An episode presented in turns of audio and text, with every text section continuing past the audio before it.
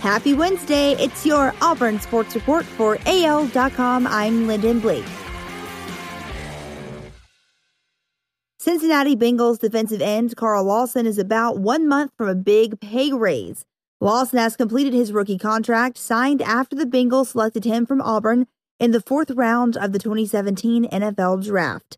That four year deal was worth a little over $3 million. The sports financial website Spotrac estimates Lawson's market value this time around as a four year contract worth $35 million.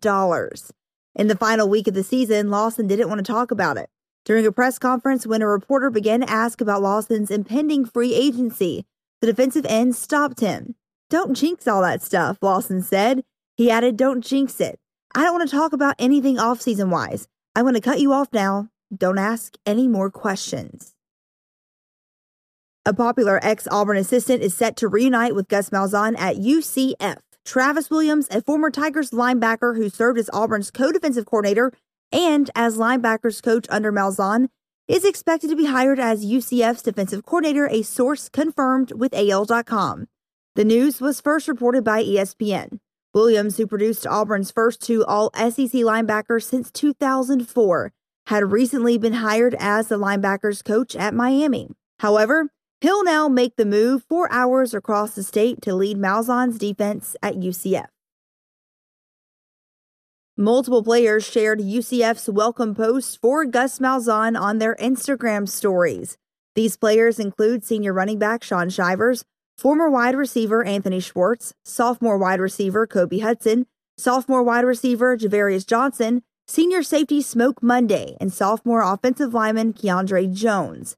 Former quarterback Devin Adams added a message to his post. He said, I love it. Next year will be the year, probably. After the 2021 season, the 10 former Auburn players with the most NFL receiving yards will change for the first time since 2012 if New York Giants wide receiver Darius Slayton can maintain the production of his first two seasons.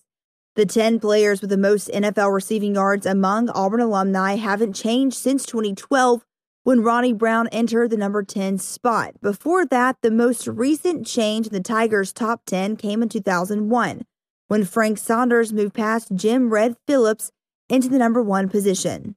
Slayton had 740 receiving yards as a rookie and 751 this season. Another season such as those would allow Slayton to break into the Auburn top 10 at number 8 after the 2021 season. That's your Auburn Sports Report for AL.com. Have a great Wednesday. I'm Lyndon Blake.